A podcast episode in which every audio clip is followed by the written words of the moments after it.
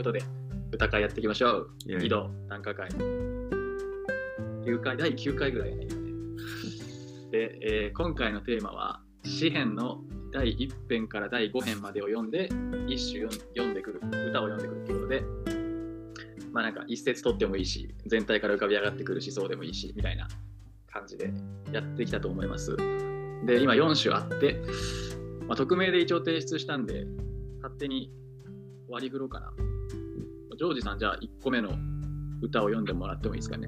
で、最初に読んだ人が、なんていうの、解釈述べて、その後にそれ以外の人がポンポン述べていくみたいなスタイルでいきましょう。1個目。30が近づいてきた。30だ。あれこれ考えずすぐ眠る。30が近づいてきた。30だ。あれこれ考えずすぐ眠るリズム難しい。あれこれ考えずあれこれ考えずすぐ眠るか。7で区切るなら。そうだね。なんでそうだね。これは俺の予想というかまあ十中八九、えー詩編の4編の最後のところですよね。すぐ眠る。平安のうちに私は身を答えすぐ眠りにつきます。主よあなただけが安らかに私を住まわせてくださいますの。ところでめっちゃなんか大胆やなって感じやな。全然詩編してない。感じやけどなうーん。なるほどね。なるほどね。なんかテーマ詩編っていうのでこれを出してくるのめっちゃおもろいなと思うんだな。うん。でめっちゃ日常の言葉やから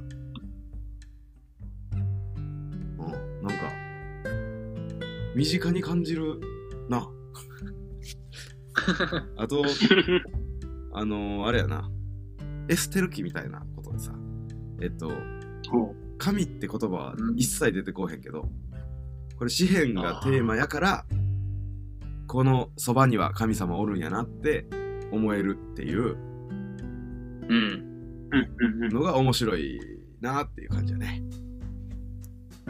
ほんまやな。確かに。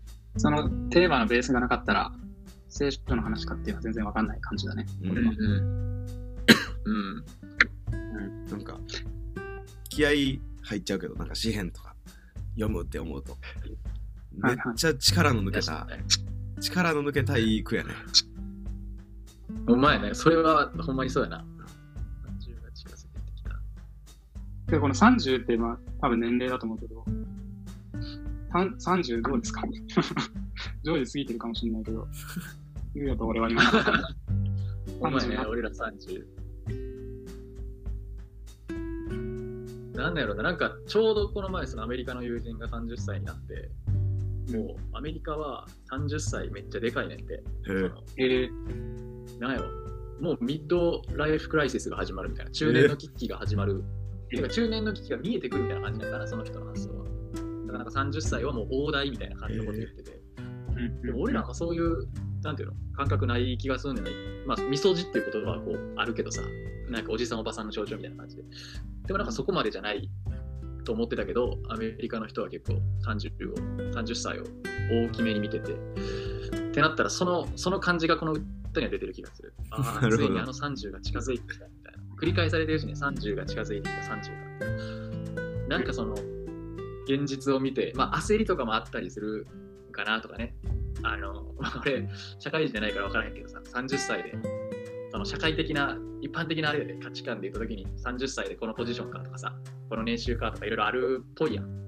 はいはいっていうのとかも見ながら、なんか考えてまうけど空白を置いて、あれこれ考えずすぐ眠るっていう、なんか焦りを感じる俺は、その、うん。うん、そう焦り、焦りやな、一番今、この歌を読んで思ったのは。確かに30ね、焦る人も多いよね。なんか俺はそんなに感じてないけど、うん。ジョージあったの ?30、30になるなみたいな。30になった時はなかったな。うなんかおう28で結婚した時に、うんうん。あ意外とかかったなって思ったぐらい。な結婚するまでにってこと？あ、そう、いやいや、結婚が遅かったなと思った。もう30やん。ああ、なるほどね。その時。なるほどね。ぐらい。あ、でもいや、そんなことないか。30意識してたか。なんか、記憶にないけど意識してたのは、イエス様が30で交渉外始めたから、うん。ああ、その、俺も本当だ。30から俺の物語は始まるのかもしれんって思ってた。おー、いいね。言い方ロマンチストやな。で、ちょうどその頃に育休取って、進学校行き始めんねん。あー始まってるやん、物語が。だからほんまに始まってんねん。すげえ。なるほど。かなかなかユニークな30っぽいな。あんまり。うん、だから実際。ほんまなんか、実際いろいろ始めてるし、絵とか、あの、小説書くとか、歌作るとか、うんなんか、いろいろ始めてるから、うんうん結構30、節目やったかもしれんな。うん。うん。なるほど。ですね。そんな意識してないけど。やっぱ、でかいんやな、30って割と。なんか俺、さっき読んだ時にさ、焦りっていうのを言ったけど、うんこの詩編第4編8節は焦りというよりもなんか神が安らかにさせてくれるみたいな感じですよね。うん。うんなんかな、文語訳は我安らかにして不死、また眠らん。主よ我を一人にして平らかにおらしむる者は何時になり。あなただけがなんかこう、安らかに眠らしてくれるお方ですみたいな感じかなと思ったけど。この歌は、さっきジョージが言ってたみたいな、神って言葉使ってないけど、その神に信頼してるみたいな感じでも読めるのかな？はい。どうなんですか？焦りを超えたものがあるんかもな、だとしたら。うん。30近づいてきて焦ってるけど、まあ神様いるからあれこれ考えずにすぐ眠れるみたいな感じ？で、なんだね。そういう読み方もできるなとか思って。うんうん。だね、最後の7が、あの、77か。が、どうしても読みがあれしてたけど、一見わかんないけど、77になって、そうねこれ。感がいいですよね。いいですねあ。なんか、あのそうね、30、32回使うっていうぐらいかな。こんな感じですか？うん。なんか、そうやな。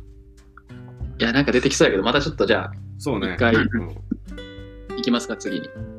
下の句のリズムがじゃあ出てきそうやけど。そうやね後で。はい。じゃあ次僕行きましょうかね。2首目。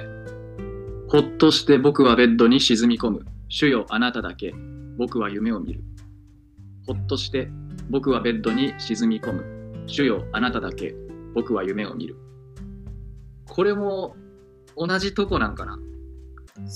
あ意識が箇所なのか。なんか眠るって今回のとこ2個ぐらいなかった？どこだっけな？なんかな、あ、ここも眠るなんやみたいなやつをあ、あるわ。読んで、三章や。三編。三編のそうそう五節や。そうね、うん3編の5節も、なんか、眠るっていうのが出てきたから、なんかそこでやっぱりこの詩、まあ、詩編1から5っていう文脈の中で、眠るっていうのを捉えて読んだ歌なのかな、みたいな、ちょっと背景を想像しましたね。ほっとして、なんか、うん前半、上の句、ほっとして僕はベッドに沈み沈み込む。ほっとして僕はどっちもひらがなっていうのがなんか、ほっこりしますね。確かに。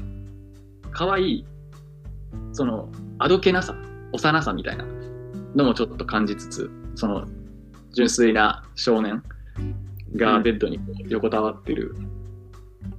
瞬間をこう綺麗に描いてる感じもするし沈み込むっていうのもなんか臨場感がある言葉やなと思うし、うん。で僕は夢を見るっていうのもなんかねこうなんやろな。ロマンチックな言い方やけどひらがなの僕になってることがなんか童話童話感というか子供のお話の中に出てくるような童話感を感じるわすごいなるほど。それだわ童話ううんっとそんな感じがしましたねなるほど。ここからなんか絵本が始まりそうな感じの印象を受けるような一首ですかねうんちなみに、そのベッドに沈み込むっていうのを読んで想像したときに、仰向けとうつ伏せどっちだった？ああ、俺、仰向けやったの？あ向けか。俺、うつ伏せだった。俺もうつ伏せやった。あ、マジで？あら、まあ。別にそこは重要じゃないかもしれないけど、なんか2パターンあるから、どっちが、どっちなのかな、みんなって思って、ちょっと。でも結構大事かもね、今のその、うん、なんだろう。なんかさ、うつ伏せって結構、悲し泣いてる時うつ伏せになるイメージあんねんな、俺。うわーっつって。うん、なるね。ああ。で、仰向けってなんか無防備なというかさ、あ、ほっと、ほっとしてが多分俺、仰向けに繋がってるんかも、俺は。ああ、なるほど。あうん。ただそれを、で、うん、そうやな、うつ伏せになった時にすごい、心へのの悲しみをなんか連想させるみたいなところがあるんかなとか思ったけど、どうですか、二人は？なるほど。あ。あるかもなんか。それ言われると、確かにね、ほっとしてたら、まあ、仰向けっぽいなって今言われてるんで、ほなんか沈み込むだけで見ると、なんかうつ伏せかなって思ってたけど。ほっとする前の状態にもよるよな。うん。すっごい疲れてて、ほっとしたら、うつ伏せって感じする。ああ、なるほどね。なんかでもなんか、宿題、宿題というか、いろいろ考えてて、ふっと一息ついて、ベッドやったら、仰向けな気がする。うんうんうんうん。確かにそうか。ほっとする前の、何、何を経てほっとしたのかもちょっと気になりますよね、これね。うん。うん、なんかさっき少年って俺言ったけど、社会人でも別にいいわけですよね。なんか一日疲れたっつって帰ってきてとか。うん、まあ週あなただけっていうのが、なんやろね、なんか、信頼の表現にも受け取れるし、喜びの表現にも受け取れるし、逆になんていうの、叫びでもまあ、受け取れるっちゃ受け取れる、まあ、あなたしかいませんみたいな感じの受け取り方もできるんかなとか、いろんな読みができそうですよね、この一個一個の句が、一個一個の語句が。うん。ほんまやな。どうなんやろ読む人の気持ちで全然違う気がする。うん。うん。なんか、ほっとしてっていうのが、まあ、俺、日本戻ってきて2週間経つんだけど、なんか仕事やっぱ疲れるのね、すごい。なんか、あけどなんかその仕事を終えてほっとするっていう感覚はあんまないかもしれない。なんか日常的なものっていうより、もっとなんか緊張感が張り詰めていて、まあなんか、ある程度の中長期のものがあって、それが終わってやっとほっとするみたいな。その緊張がほどける瞬間。うん。だから疲れっていうよりもなんかそういう抱えてたものがあって、それがようやく一つ型がついて、あ、ほっとして、みたいな風に俺は読んだんだけど、で、その一連のさ、何か抱えてた責任なり、プレッシャーなりが終わった時に、あ、主よあなただけっていう風に神様を見上げてるのがめっちゃいいなと思った。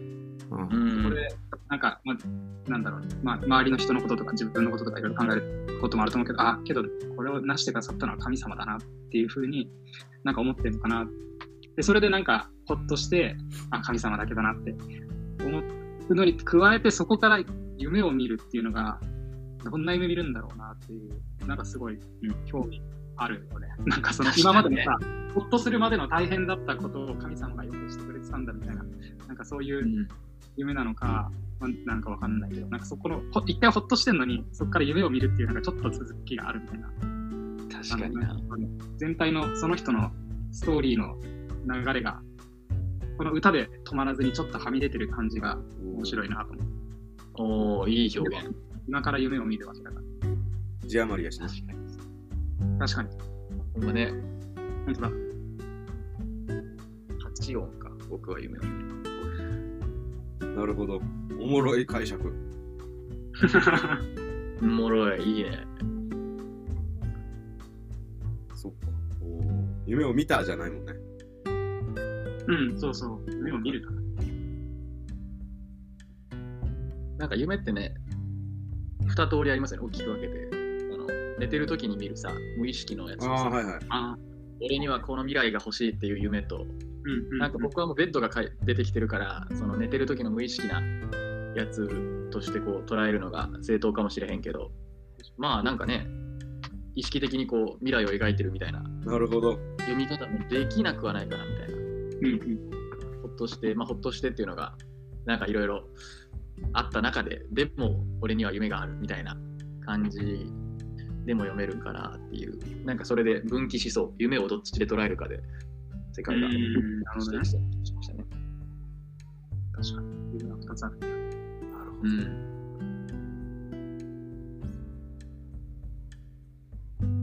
はい。そんなもんでしょうか何かありますか？他に言い残したこと。はい。じゃあ次、拓也くんかな？読んでもらっていいですか？空っぽになって吹き飛ばされてでも、あなたは拾い集めてくれる。空っぽになって吹き飛ばされてでも、あなたは拾い集めてくれる。いいね。今ちょっと読むときにデモ、デモっていうのを区切らずに読んじゃったけど、多分もうちょっと区切って読んだのかもしれない。吹き飛ばされて、でも、あなたの人が集めてくれるっていう感じの読まれ方を想定したペンの入れ方だかな？うん。なるほど。拾い集めてくれる。ちょっと俺は紙幣のどこかは分かってないんですけど、けどすごいなんかあったかいよね。だしなんか結構、あの、流れがロジカル、ロジカルっていうか、なんか分かるなって感じがあって、っていうのも空っぽになったらまあ軽いじゃん。だから簡単に飛ばされちゃう。なんか自分の芯がなくなったり、なんか、なんだろうな。そういうものがなくなっちゃって、簡単になんか揺れ動かされて吹き飛ばされてしまう。けど、あの、まあ、あなたって神様だと思うけど、神様がそんなもの、人を拾い集めてくれるっていう。しかもあれかな、拾い集めるだから、なんかバラバラになっちゃうのかな、空っぽになって。もともと一つだったものがなんか、枯葉がブワーっていっぱい舞ってるような感じで、一つのさ、木についてったとか、そういうものも落ちて、で、枯れちゃって、まあ、軽くなって空っぽになって、人のされて、けどそれを集めてくれるっていう感じなのかな。うんうんうん。うん。俺はこれどれどこかわかります。お、どこですか？一辺ですね。一辺の4節、5節。4節あだと思う。うん。読んでもらってもいいですか、ジョージさん？えー、新現代語訳で。4節は、悪しき者はそうではない。まさしく風が吹き飛ばすもみ殻だ。うん。うんってところの、悪しき者に自分を置いてる。ねや。そうだね。やっぱ。りうん紙幣の読み方が深くなっていってるなって感じするな。この紙幣単価を作るようになって。なるほどね。まあ、信玄もそうやし、紙幣もそうやけど、その、自分を正しい側か悪い側かどっちに置くか、うんそれがすごい、実は紙幣読んでいくとその中でグラデーションになっていってるみたいなのが、うん。俺は思ってて、わあ、さすが。うんだからそっちに置いてんのよな。で、俺は今すごく美しかったのは、やっぱこうデモが真ん中にあって、デモで、えっと、色で言うとこう青とオレンジがこう分かれてる感じ。空っぽ吹き飛ばされては、まあ、青というか灰色というか。でも、なたは拾い集めてくれるって。で、拾い集めてくれるって言うと、あの、落ち葉拾いのあの絵を思い出すうんうんうん。なぁと思って落ち葉拾いって、うあの、な、あの、立法の違法人とかうん貧しい人のために、あの、はいした方はもう置いときなさいみたいなやつから来てると思うんだけど、うんうんうん。なんかもう落とされて、あの、軽んじられたものを拾い集める人がいるみたいなイメージ。うんで、それがその、まあその人の役に立ってるというか、みたいなイメージが思い起こされて、って感じやね。あったかくな。なんかその落ち葉拾いのイメージ付け加えたら、より海が深くなるよね。うん。っていうのはなんかさっきこの拓也君が言ったのはさ、このあなたはうんここで神を表してると解釈できるっていうことやったと思うねんけど、ジョージさんのその落ち葉拾いの絵を入れたらさ、そのあなたは神じゃなくて貧しい人になるわけやね。そのうん。うを落としたままにするのは貧しい人が拾えるようにってことやから。だからなんかその、その拾い集める人のスロットに神を入れるのもよし、貧しい人も入れるのもよし、で、その貧しい人と神の融合がなんかイエスというかさ、感じがあるやん、新約聖書福音書の中では。貧しい人の一人になったっていう。って考えたらなんか、すごい深いですね。そのうん。落ち葉拾いを踏み込むのが深い気がするな。あとまあこの紙幣の一辺の文脈っていうのを考えたら、まあ、もみ殻っていうことが出てきたけど、もみ殻ってもう、さーバサーって感じですね。めっちゃ、なんていうの？米や言うたらもみ殻の殻って穀物のさ、その。な食べれるところが取り去られた後のところやから、それを拾い集めるっていうことの労力たるや。多分めっちゃ大変だよね。確かに確かに。なんかそこまでするみたいなそのたまに俺もやるけどお米をさこうでっかい袋からそのペットボトルに移し替えようとしてバーッてしゃばったりするときにうわこれ拾うのめっちゃ面倒って思うけどでも ちっちゃい頃にこう聞かされてきた農家の人の命がこの米にとかっていうのを思い出して拾おうっつってえよってっていうのをやったりするけどなんかその時の感じを感じさせるそこまでするかでもそんだけ大事みたいなうん。感じのうん印象を受けますね。なるほどね。確かに。大変だよね、もみ殻とか拾う。大変だと思う、本当。だけど、ジョージが言ってた、その、悪いものの方に置くっていう読みを得るのはいいね。本当に全然違うし。なんか、うんうん。けどそう思うと、まあ、その上で、まあ、詩篇の一編の中では、誠に正しいものの道は主が知っておられ、悪しき者の道は滅び去るっていう形で終わっていると思うけど、うん。けどあなたは拾い集めてくれるっていう、あの、その救いっていうか、いうところの希望があるし、で、自分たちも、ね、いつも別にいい側に立ってるなんてことはないから、悪い側に立つことが、まあ、あったりするかもしれないし、空っぽになることもあるかもしれないけど、また神様が拾い集めてくれて、それに集めてくれるっていうのは、いいですね。それをうん。確かに。うん。すごい。はい。そんなもんですかね。なんかありますか？言い残したこと。大丈夫です。OK です。じゃあ、最後、ジョージかな？順番で言うと。いいですか？最後。俺以外。で読むの。そうだよ、ね。そうだな。あ、じゃあ、僕読みましょうか。仲良くお願いします。ちょっと読みたかったんで、じゃあ僕読みますね。僕なんて、いきます。僕なんて、ああ、僕なんてダメなんだ。私が必ず実らせるから。僕なんて、ああ、僕なんてダメなんだ。私が必ず実らせるから。なるほ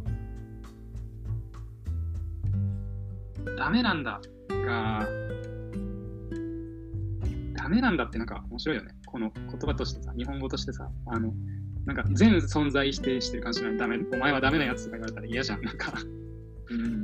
でも仕事でお前はダメなやつって言われたらさ、仕事のことのはずなのになんか自分のに人間、人間としてダメなやつ、ダメな人間なんだみたいな感じに捉えれちゃうじゃん。結構大きなネガティブワードだし、なんか否定する言葉、あの、なんかもう指摘指摘してあげるとかいう優しさなく、攻撃的な感じ。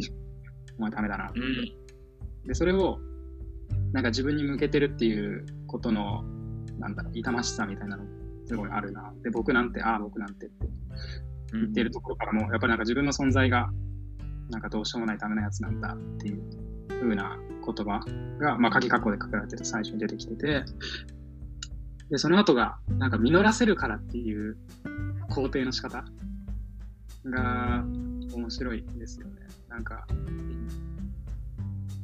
なんだろう。まあ、うーん、一旦聖書の分野から離れると、なんかそのダメなんだって言っている人に対する励ましの言葉として、いやいや、いいとこあるよとかさ、なんか、なんていうの、そういう言い方だけど、なんかうん。実らせるっていうと、なんていうのか、今はまだこういう状態かもしれないけれど、そこからまあ成長なり何かしら動きがあって、うんと、実がなる、良くなるというか、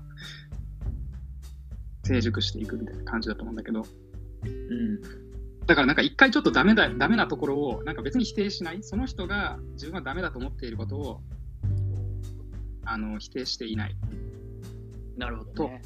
思う。わかるかな？その、なるほど。いや、俺ダメなんだよねって言ってさ、いやいや、そんなことないよ、お前別に全然いいじゃんって言われてるのは別に嬉しいけど、けど自分の感情は受け取ってもらってない感じしない。そういう励まされ方。うん。けど否定から。ね。そうそう。あの、なんていうのネガポジティブなことは言ってくれてるけど、自分の感ネガティブな感情を受け止めてくれている感じはしないかなって思うけど、まあ、実らせるっていう言葉をから連想されるそのなんか種があって、で、地表には見えてなくて、そこからなんか芽が出て何かができてっていう感じのなんかステップがあるっていうところから俺が連想したのは、そういうこと。一回相手が言っているネガティブな言葉も、なんか別に否定はせずに、けど、その先が絶対あるし、それは必ず、私という人が責任を持って、実りあるものにするんだっていうことをうん力強く言ってるのが、なんか新しい励まし方だなと思って、ね、その、ダメなんだっていう。なるほどね。確かに。と、なんか、会話してみました。なるほどね。なんか俺が思ったのは、これまあ、紙幣の多分一辺やと思うのよ、これも。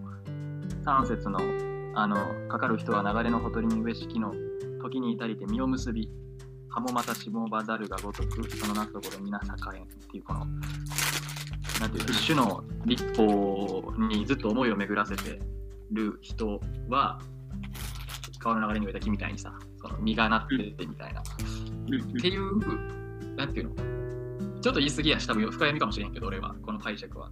なんかその詩篇にちょっと意を唱えてる感じがするというか、なるほど。なるほどね。うん。で、やっぱ詩篇読んでても、さっきもジョージも言ってたしけど、信玄読んでてもそうやけど、そんな単純かみたいなことやっぱある気がする。そんな そんなことなくない理想を語ってるだけちゃうみたいに思ってしまうこともあるっていうのがあると思うんですけど、ある程度。で、まあ、もう言葉のあややけどさ、なんかこの、なんていうの、詩篇一編三節のやつだと、なんか自分が、うん立法に従ってることで、自然と実がなっていくみたいな、自動詞的な感じやけど、でもなんか冷静に、神学的に考えたら、神が実らせてくれるっていうのが多分正しい、より厳密に言うと正しい言葉遣いやなって思うんですけど、それをこの歌は表現しようとしてるんちゃうかなみたいな思いましたね。なんか、俺らが勝手に実るんじゃなくて、神が実らせるっていうところがこの歌には出てて。で、あとはその、立法を守っていればっていう、俺らがこう勘違いしてしまうものに対する警鐘というか、俺らがダメやな、自分って思ってても、神は別にそれを見捨ててるわけじゃなくて、ダメなお前にも実が実るんやっていうのを思ってくださってるっていう、その、失われたものへの救いみたいなところを感じさせるという意味で、なんかすごい神学的に深いメッセージを受け取りましたね。うん、なるほどね。深いね。その主体がね、実るっていうのは、そうそう。そうそうそうそう。うんうん。あと必ずって言えるのって神様だけだよね。ああ、なるほどね。人に言われてもなんかちょっと、ああまあその気持ちは嬉しいけど、っていう確かに確か 必ずなんてまあないじゃんみたいな。に。うん。強い約束ですね、必ずってのは。うん。力強い。うん。そう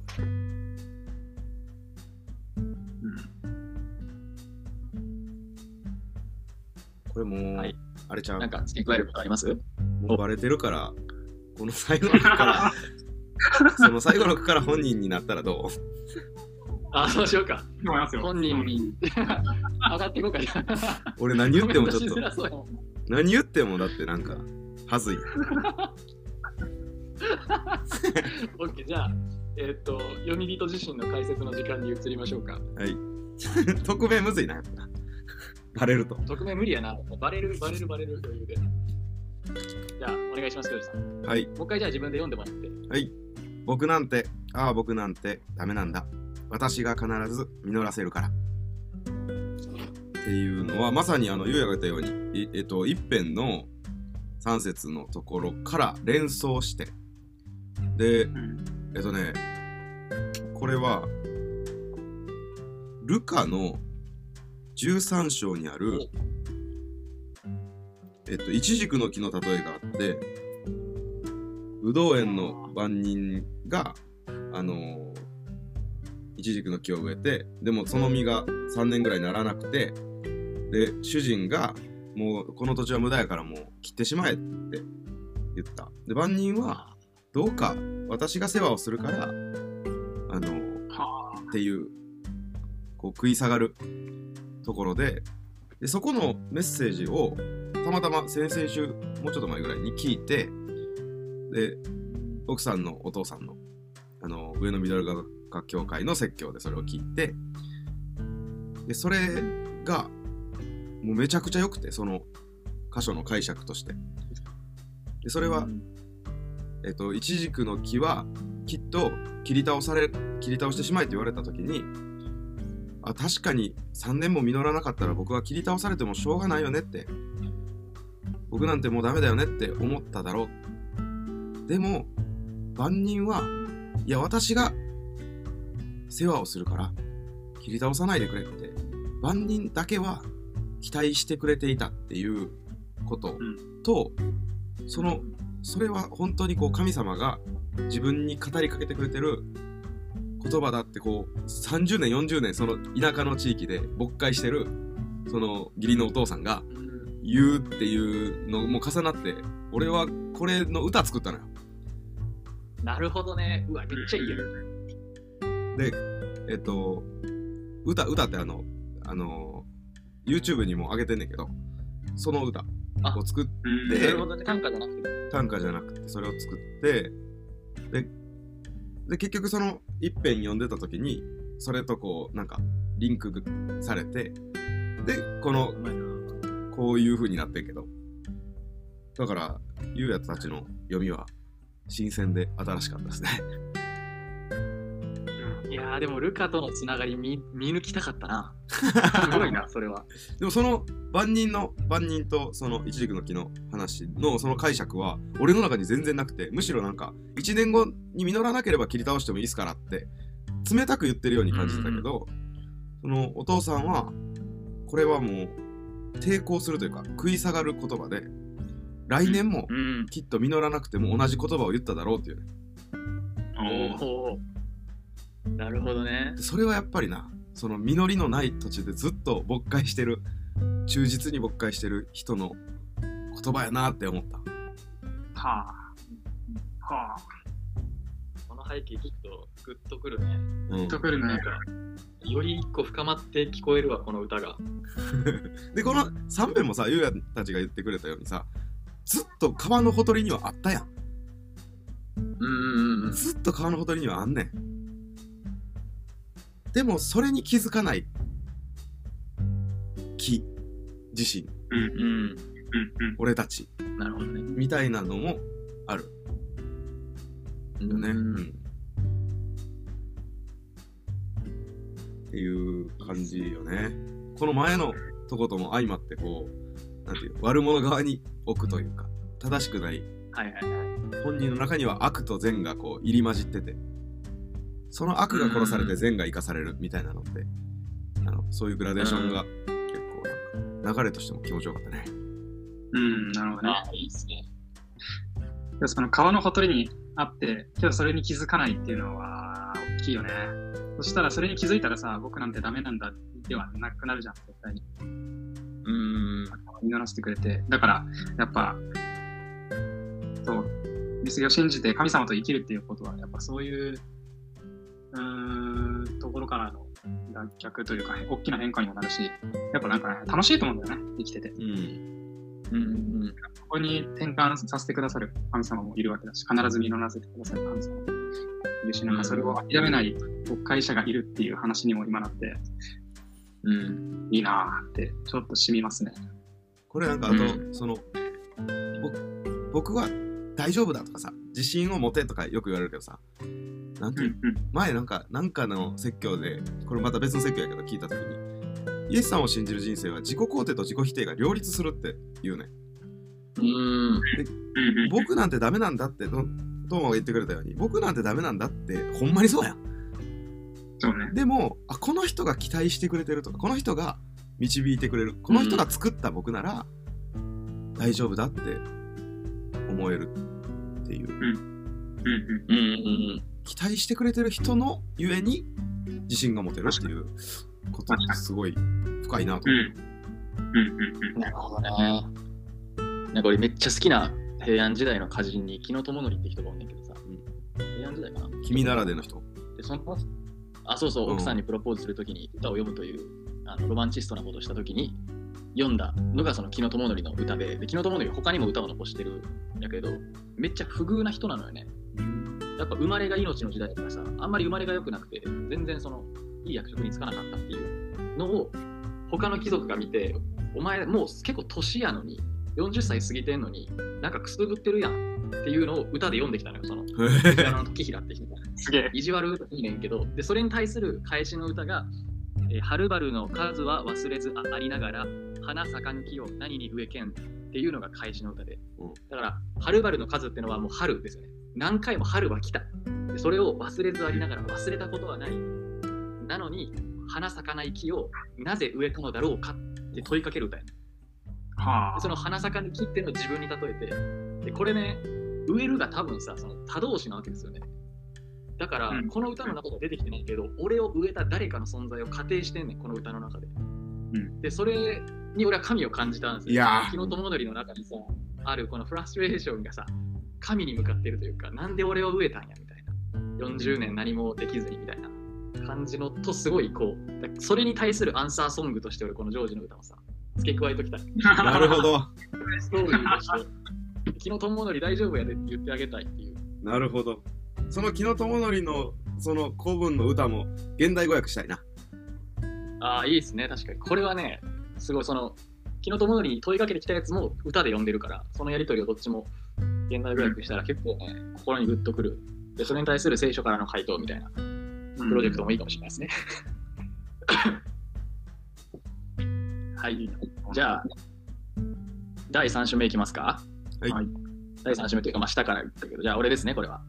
はい、読みます。空っぽになって吹き飛ばされて、でもあなたは拾い集めてくれる。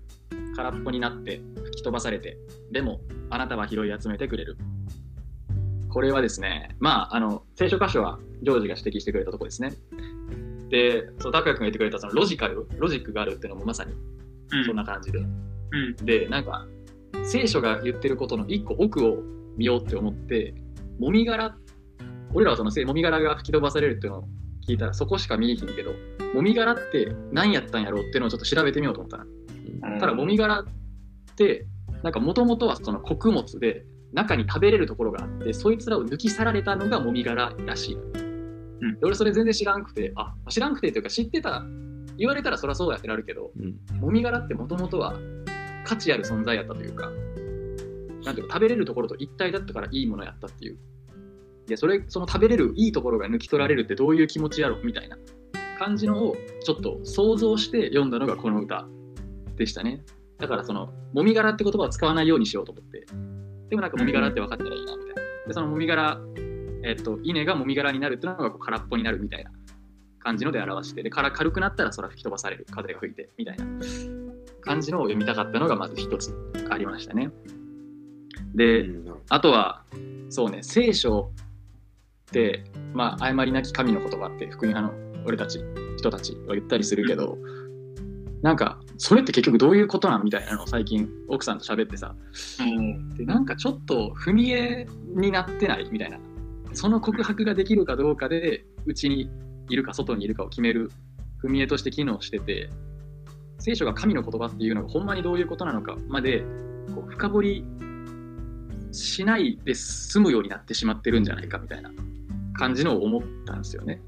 うんで聖書に書かれてる全部の言葉がさ神の思想かって言ったら多分そうじゃないというかこれ結構むずいとこで奥さんにもそれ言ったらなんか聖書読むのめっちゃむずくなるやんって言われてまあそうやなと思ってんけど例えばもう空の空この世は空ってのはさ伝道者の言葉であって神の思想じゃないんちゃうっていうなるほど。神別にこの世界が空だと思ってないんじゃないのっていう伝道者はそう思っててその伝道者の言葉が聖書に入ってるから神の言葉ってこう見られるけどでも神はそれに反論するんちゃうとかっていうのを考えてたんですよ。でうちの進学校の教授が聖書の言葉は神の言葉であることは信じてるけどその中にはさまざまな視点があるみたいなことを言っててでその視点の中から本当の神の視点を選び取らなきゃいけないというか見極めないといけないみたいなことを言っててでその神の視点を教えてくれるのがイエスなんやっていう、うんだからイエスのレンズで聖書を読んでいかないと俺らは間違った解釈に行ってしまうと。暴力的な解釈をしてしまうみたいなことを言っててそれを援用してこの詩篇一辺にちょっとなんか生意気ながらチャレンジしたっていうなるほど感じになってもうた。ななるほど。そう。この詩篇の作者は別に神のセリフかどうかってまあむずいやん。神のセリフかもしれへんし詩篇の作者が俺の経験上こうとかこうだったらいいのにって思ってるやつだけかもしれへん。そこはめっちゃむずいとこやけどでもやっぱイエスの人生見ていくと立法に従えない存在だった人たちにこう言ってるわけやからさここの詩篇の一辺の因果応報論というかと結構逆を言ってる気がする。っていうのを表現したくてこの歌を読んだ。俺らが立法守れないとかさそのできないことがめっちゃある。そんなんイエス分かってるから来てくれたでそんな俺らを吹き飛ばされた俺らを拾い集めてくれるために来たんやっていうなんか新約的なメッセージをちょっと入れようとしてこの歌になったっていう感じでしたね、なるほど。めちゃくちゃいい。喋ったけどそんな感じですめちゃくちゃいいはい 嬉しいや、詩篇ってさ、そのほんま代表みたいな、あのー箇所でさ。てか、それを教えてくれてると思う。その、変わるっていう、神の視点がどれかっていうのが、えっ、と、例えば22編は、あの、イエス様のさ、我が神、我が神のところやけどさ、我が神、我が神、どうしてお見捨てになったんですか？が始まりでさ、で、えーっと、21節のところで、あなたは私に答えてくださいましたって意見変わんない。ああなるほどねあなた見捨てましたよね。いやいや、見捨てなかったですって。途中で祈りの中で言葉が変わっていくっていうのの、詩篇は代表なのよね。で、俺今、小説詩篇書いててさ、おおその詩篇と共に生きる大学生の物語をちょっとノートに書いてんねん。うんうんでやっぱなんかそれ書いえっとそれはなんか通読い一周終わって聖書。もうなんか次読むモチベーション上がらなくてなんか一節一節一章一章こう大事に読む読み方をしようと思って次は。おおで詩篇を読んでその物語を書くことでこう味わうというかあの、うんという手法にを取ってんねんけど今。すげえでその中でやっぱ悪って悪人を裁いてください神様って言ってるその悪人とか悪はここにある悪を裁いてくださいみたいな風になってくると思うねんな。うんなんかそうそう捉えるとめっちゃ深くてめっちゃ深いね。うん俺なんかほんまそれも自分のために書いてるみたいなことやけどうん。あ悪は誰なのか？敵は何なのかっていうところがやっぱな詩篇はなほんま。それをなんか示してくれるなんかとこやなと思って。すげえなるほどね。私は獣のように愚かで途中にやっぱ変わっていくからな。うん確かにね。私はなすことは全て栄えるものだなんて途中でもうおよそ言えんくなっていく わけで。確かに確かに。と思うとすごい面白いよね。ああ一人の人間の人生として見るのめっちゃおもろいなそれは。そうそうそう。いや。小説に違いがありそうそれは。俺はもう小説最近めっちゃ書いてる。アーティストやな。すげえな。創作活動や。そうやね。もう書くの楽しくてさ。信玄、小説信玄も書いてんだけど、うん。あの、信玄もさ、さっきの話、そのゆうやが言ってたの、ほんまにそうやなと思うんだけど、信玄は1章から9章をレンズにして、えー他を見なあかんって言われてんねんな、一説には。へえ1章から9章でレンズを作って、その後、あの、その後のやつを見るっていうので、うん。1章から9章で何のレンズができるかって、キリストのレンズやね信玄の8章では明らかにその神の隣に創造の初めの時に神の隣にいた誰かのことを書いていて、え9章では俺は生産式のことを書いてると思ってる。えっと、うん9章にはパンとブドウ酒が出てきて、それもなんか対比で、知恵のあげるのはブドウ酒とパンで、えっと、悪い女、あの、愚か者があげるのは盗んだ水とこっそり食べるパンやな。ええ なるほどね。まあ、その、対比おもろその対比があると思ってて、うんでそこに、だから1章から9章の中には、イエス様とか、まあ、精霊のが俺らを助けに来るみたいな、えーっとイメージが描かれていて、それをもって、10章からの悪と善がこう分かれていくっていうえのを見るのが読み方だみたいな話があって、そう思うとなんかね、さっきの話もつながってくるというか。なるほどね。なんか今回の歌会すごいね聖書の読み方とかまで話してるな。歌会のそう歌会の域を超えてますね。俺の熱がちょっと高すぎる。いや、ないです。俺の、俺の聖書の熱が高すぎて。い 確かに確かに。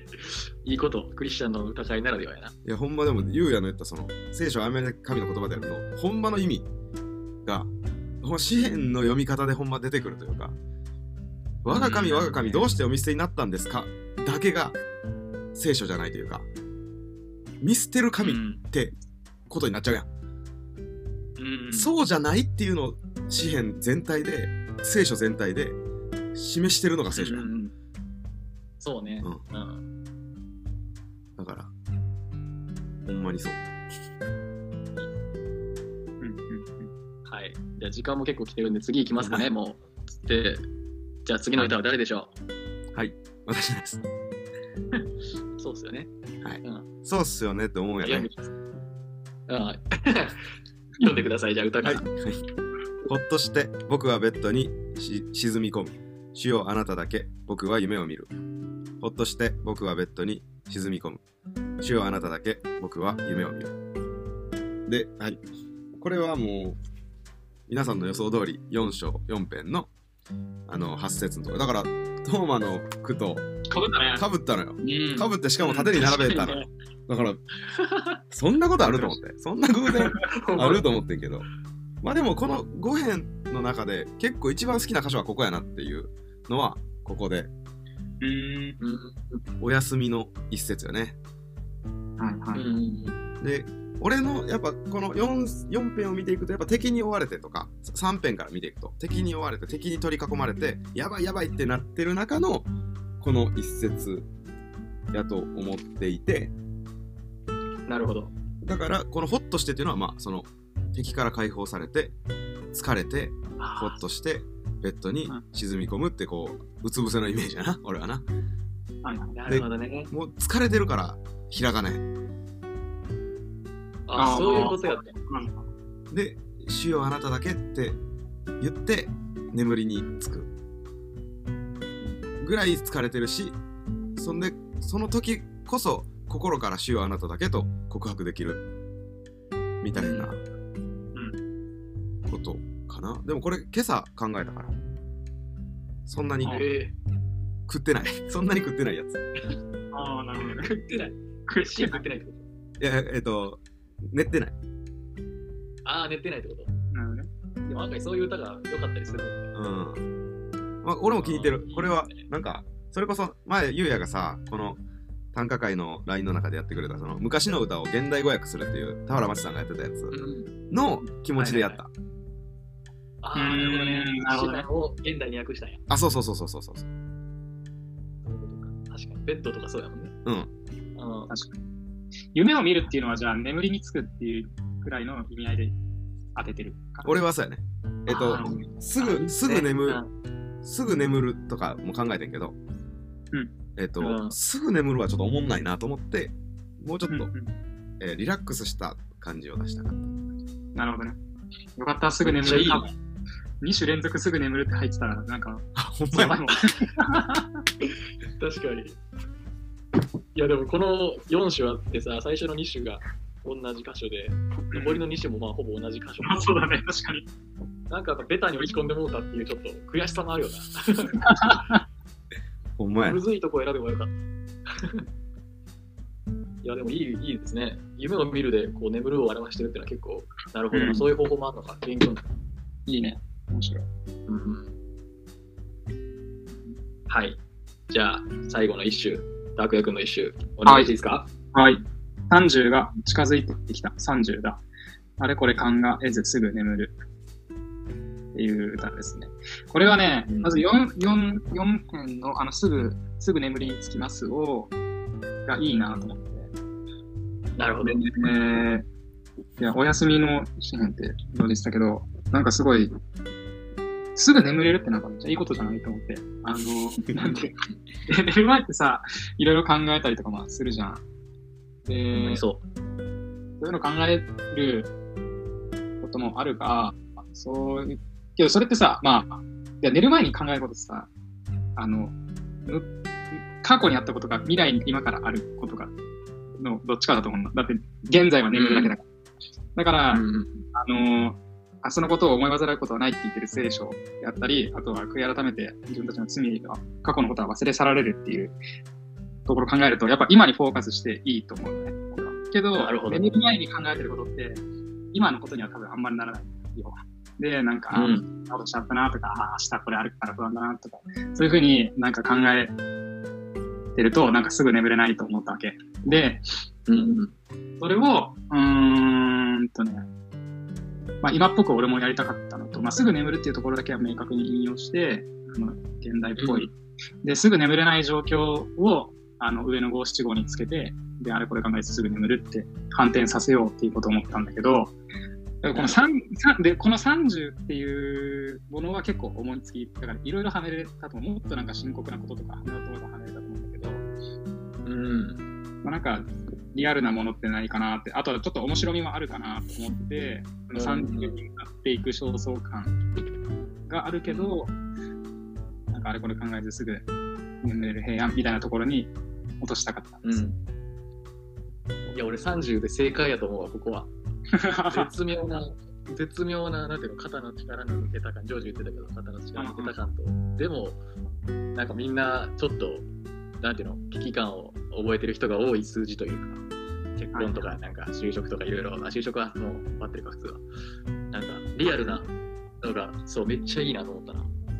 うん、そう、それをね、やりたかったんですよ。うん肩の抜けてるからね、ほんま。紙幣を、うん。いや、紙幣から短歌作ってくるで、肩抜くの、肩の力抜くの、めっちゃむずいよ。確かにね、ほんまやな。うん。ちょうどいいよな、30だ。30だ、30だ。ちょうど確かええにこの4種の中で唯一なんかほんまに紙幣の文脈をこう抜けれてるというか、うん。一回ボーンって出てから導入紙幣に導入できてるっていうのは力技やねそれはなるほどねやっぱ聖書から短歌読むってやっぱ力入っちゃうね。俺もなんか、初め何個も書いて、それこそなんか、うんあの、幸せとは何々何々とかさ、えっ、と、はいはいはい。川のほとりで眠ることみたいな、なさ、そういうなんか、なんていうの？それこそ動詞が多い、あの、うん。句をいっぱい作って、いやーちゃうなーって、もっと肩の力抜きたいなって思って、いろいろ考えてたよな。うん。めっちゃわかるわそれは、あこれはおもろいな。うん、よかった、面白かった言って。案外なんかその聖書を語る訓練にもなってるかもねそのもちろん聖書のな中のことを語るの大事だけどさそう接点をこうどう見つけられるかみたいなのもあるやんその人の人生の確かに確かに。どういうとこにいる人にどういう言葉を、どういう言葉から聖書の思想思想を語るかみたいな。はいはい。うん、俺もなんかジョージと同じやな。なんか、うん、聖書聖書しすぎてた、ずっと。悪くないけどさ。そうやねなんか型みたいな。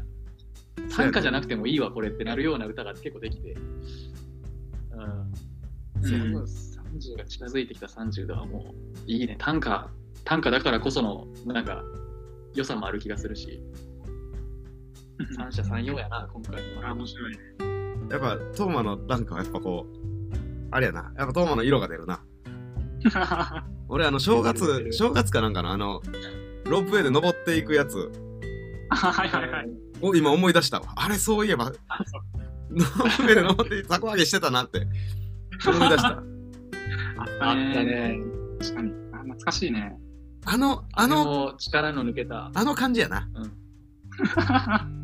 その感じで。いや力抜きたいな。力抜きたい。いや、なんか力抜くことへの確信が俺は強まってて、ちょっと実感伸びちゃうけど。うん。なんか Facebook にも書いたけど、なんか安息の本、虎信之先生のやつ読んで、いはいはいやーで、なんかね、特に、あのー学生伝道みたいなことも1年間、まあ、ほぼ1年間してたから、で、その本の中で書いてたのが、なんか、自分たちクリスチャンが生きている生き方を見て、まあ、安息を大事にしている生き方を見て、周りの人が、あ、あなたの信じている神は、休ませてくれる神。で、そこに安らぐことができる神なんですねっていうのが。伝わるべきだみたいなこと、まあ、べきというか、ふうに書いてて、いや、本当そうだなと思った、俺は。あのーなんていうの、そのさ、追い立てられて、なんか上昇志向的にやっぱ自然と生きるような方になっていきがちな現代とか日本かなと思うけど、なんかそうじゃなくて別にそこに属する必要はなくて、あの一緒に生きている存在、まあ、あるいは人でもいいかもしれないけど、人とか神と、なんか、肩の力抜いて、あの、ゆったり楽しく生きてる姿が、を見せたいなっていうか、それを見せることをしたいなっていう確信がなんかね、めっちゃ深まってて、だから、そのすぐ眠れるっていうことに対するなんか思いが結構ある。いや、すぐ眠りて、すぐ眠れる自分でありたいし、神様から平安を得て、安らげる自分でありたい。うん。っていうふうに思ったから、そのすぐ眠るをフォーカスしたところあったかな。すごいね。なんかその信仰がもう歌に現れてる。めっちゃいいやん、それ。めっちゃいいやん、ほんま。俺俺もだって公園で遊んでるときはそれを見せたくて遊んでるからな。うんうんうん。いや、公園の話ってそうやね。あの、ポッドキャストで俺も聞いてて、ちょこちょこ公園作ってるおじさんの話聞くけど、マジで最高見たいもん、俺も。公園見に行きたい公園おじさん。何の金にもならんから。でも、そうやな。ね。楽しむ姿を見せたいよね。うんううんうん。ん。でも見せたいと思うと、それは楽しんでないから。まあ、自然にね。そうそうそうそう。うんそうありたいねなるほど。深いですね。はい。ということで、第9回の井戸短歌会、なんか言い残したことないですか？楽しかったです。楽しかったです。よかったですね。今回も深かったな。いいね。じゃあ、次回の日程も決めときますか？日程とテーマやね。テーマ、なんか一旦で、聖書離れて、あの、井戸にしてもいいけどね。井戸とか、あ、そうか、井戸やるか。なるほどね。井戸か、井戸なんか、結構出てるもんね、今。すでに。そうだな。まとめたけど、一旦置いてもうてたね、そういえば。ん？何が？あ、井戸の歌、そういえばもう読んだな、結構。でも、一旦置いてるから、俺結構忘れてるわ、自分のやつも。じゃあ、い井戸の歌最終決戦する？最終決戦おそうしようか。最終決戦。でも最終決戦したらあれやな、なんか、めんどいな。あの、なんていうの？力抜けんくなるな。それこそ、蹴落とさなってなってまうかもな。そうそう俺が一番。うん。え、ゆうやがさ、前、あの、送ってくれた、聖書と短歌の話の時にさ、えっと、うんこれ話したいって送ってくれたやつでさ、木下達也さんが読んでるやつとか、それは、うなんていうの、その、そのテーマとかはどうなんああ、なるほどね。なんか、木下達也さんの歌で、もうずっと泣いてる空を癒そうと、あなたが選ぶ花柄の傘っていう歌があって、熱いね。め そう、最近めっちゃその歌が好きでさ。で、なんかその歌を読んで思ったのは、木下さんの短歌って、結構かその中の多くが、世界ってそうやって見えるんやとか、そういう見方があるんやっていうのを教えてくれる歌なのよ。うんだからなんか花柄の歌、花柄の傘を選ぶのはさ、もう自己満足っちゃ自己満足なわけやん。普通に考えたら。でも木下さんの歌にかかれば、それは泣いてる空を癒すために、あなたの優しさが、その、傘を選ばせたんですよ、みたいな、なんていうの、温かい言葉をこうかけてくれる短歌やなと思って。で、なんかそういう短歌でこう人の心を温かくするってめっちゃいいやんと思って。はで、なんか俺もそういう、なんていうの、そういう見方もできるんやっていう歌をずっと作りたいなと思ってて、で、それってまあクリスチャンの生き方ともなんか似てるというか、たまたま、たまたまやな、今、拓也君が話してくれたやつもそうやし、そうやと思うけど、クリスチャンってそういう生き方ができるんやっていうのが、一個がその、神は我々我々を休ませてくれる方なんやっていうのを生き方としてこう体現するっていう話じゃないですか。うんうんうん安息を大事にするっていうのは。だからなんかそれがまさにクリスチャンとしての理想的な生き方というか、世間の価値とは違う価値に生きてるっていうのをこう表せるクリスチャンの生き方と、世間とは違う見方を教えてくれる木下さんの短歌とみたいな感じのつながりがあるなと思って。っていうのがその木下さんの短歌のあのを読んで思ったことでしたけど。じゃあそんな、そんな見方できるんやの短歌にする。おお、いいっすね。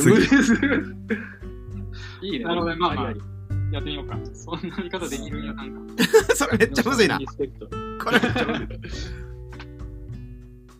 え、どんなテーマよりむずいな。まず選ばなあかんもんね、その、どこを見るかみたいうな。ん。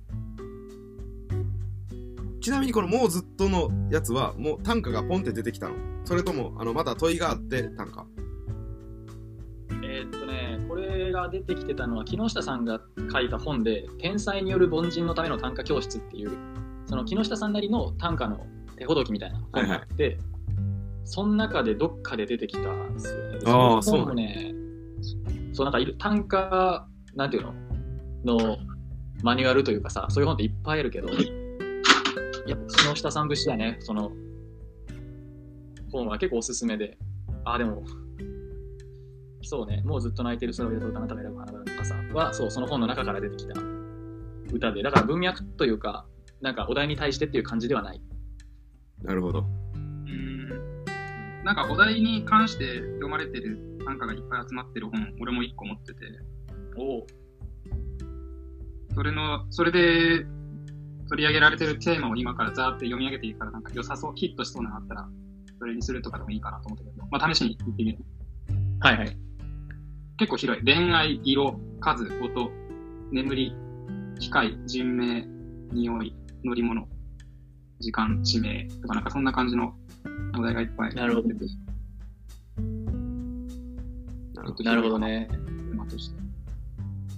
でも、ありかもね、その、そんな見方できるんやっていう、なんていうの、土台に、が一個あって、で、高君が読んでくれたそのテーマを当てはめて、で、その二つに合致する歌を読んでくるとかはありかもな。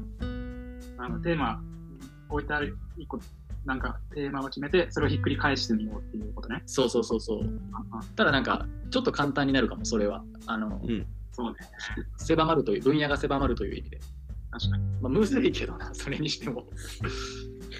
ひっくり返し。力量、力量が試される回ということで、じゃあ、まあそうねちょっとやってみてよハードな回にしましょうか。じゃあやってみよう。やってみよう。